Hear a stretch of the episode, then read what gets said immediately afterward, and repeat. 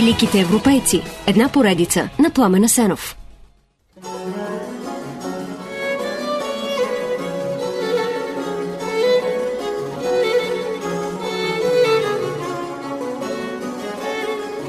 Монтескьо е юрист, но предпочита не да практикува законите, а да разбере защо те съществуват, какви видове са, какъв е смисъл им, какви са ефектите от тях върху обществото. Най-прочутата му книга е Духа на законите и от заглавието личи, че той е истински стилист в словото и дълбок търсач в мисленето. Да, не винаги е прецизен в фактите, но е блестящ в изводите. Французите го неглижират от ревност. По бащина линия Монтескьо е английски аристократ, а и оценява като най-добри не френските, а английските закони. Духа на законите излиза през 1748.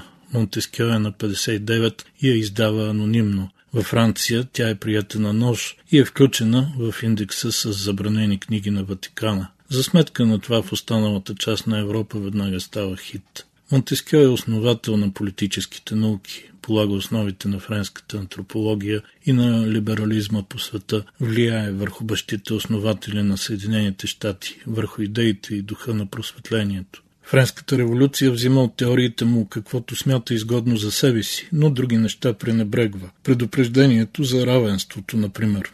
Принципа на демокрацията се руши не само когато се губи духа на равенството, но и когато духа на равенството се довежда до крайност, пише Монтескьо. Но дейците на революцията, за да спечелят масите, внушават, че тъй като всички са граждани, мненията им тежат еднакво. Е, самата революционна върхушка се смята за по-равна от другите и се държи точно както пише Монтескьо доста преди революцията.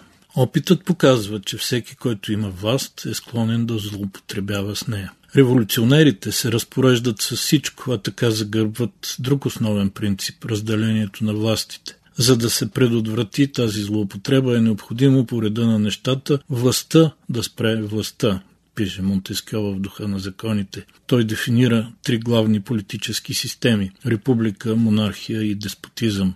С широк обхват на гражданството са демократичните републики, а с по-тесен – аристократичните. Разликата между монархия и деспотизъм пък е дали има набор от закони, които ограничават властта или тя е безконтролна.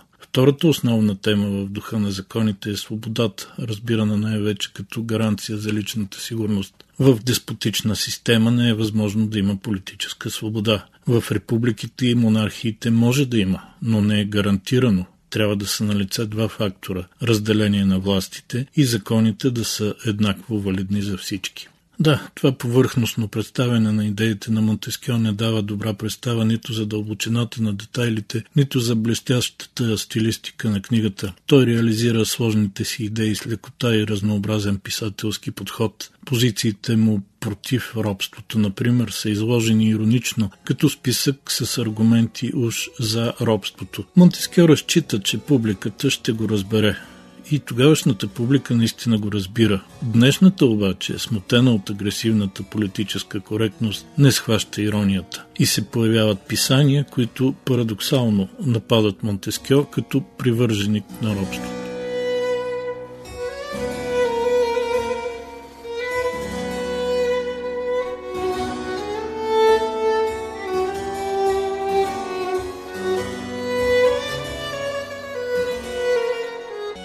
Шарл Луи де Секундат, барон де Лабреда и де Монтескьо, е роден през 1689 в семейния замък близо до Бордо. Семейството е аристократично, по бащина линия произхожда от Ричард де Лапол, наследник на династията Плантагенет и претендент за английската корона във войната на розите. Майката Мари де Песнел е от хугенотски род, носи в наследство лузя, земи, замъка, лабреда и баронската титла. Но за кръстник на сина си те канят градски бедняк, за да не забравя Шарл, че е обикновен човек. Малкият учи в католически колеж край Париж и право в университета в Бордо. Когато баща му умира, иска да се ожени и избира девойка с зестра 75 000 ливри. Но тръгват слухове, че има нещо тъмно в нейния происход и работата се разваля. Следващата избранница на Монтескьо е Жана Делартик, протестантка, красива, но не много умна жена, която му носи 100 000 ливри. Въпреки това сватбата е скромна. Шарл Луи е скъперник. С Жана имат три деца, направени, казват повече с разум, отколкото с чувство.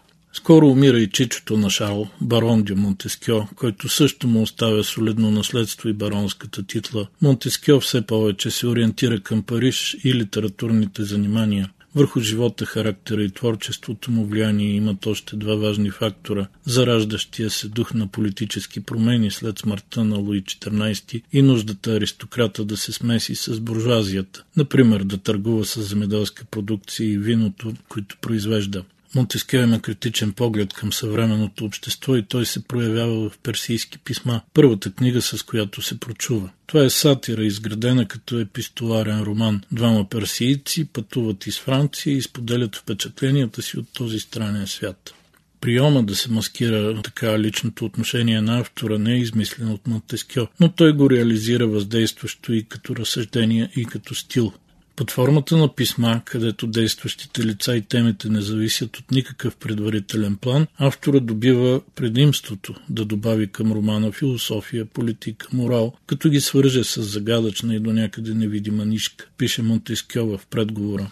Персийски писма излиза през 1721 анонимно, но името на автора е публична тайна и скоро почти го приемат в Френската академия. Самия крал отказва членството му заради критиките му, но формалната причина е, че не живее постоянно в Париж. Монтеске обаче продава адвокатския си офис в Бордо, мести се в Париж и след две години е вече академик. Тогава тръгва из Европа. Интересът му към социалните и политически системи е силен и иска на място да види кое как действа.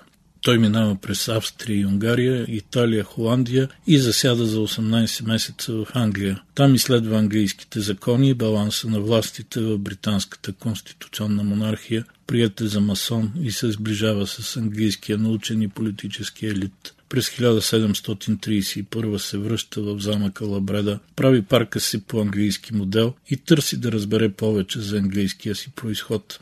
Тогава започва да пише и известните си книги и есета, свързани с политическата история и духа на законите.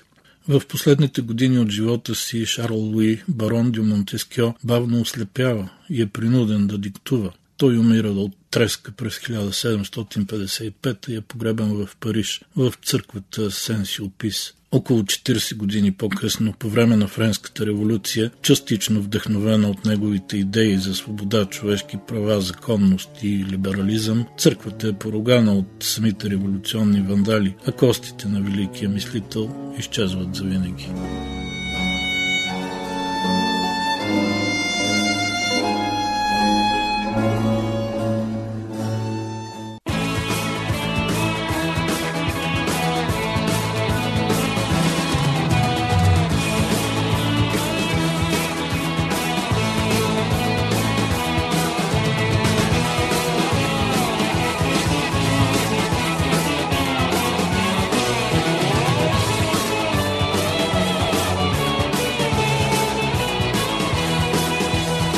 Великите европейци. Една поредица на Пламена Сенов.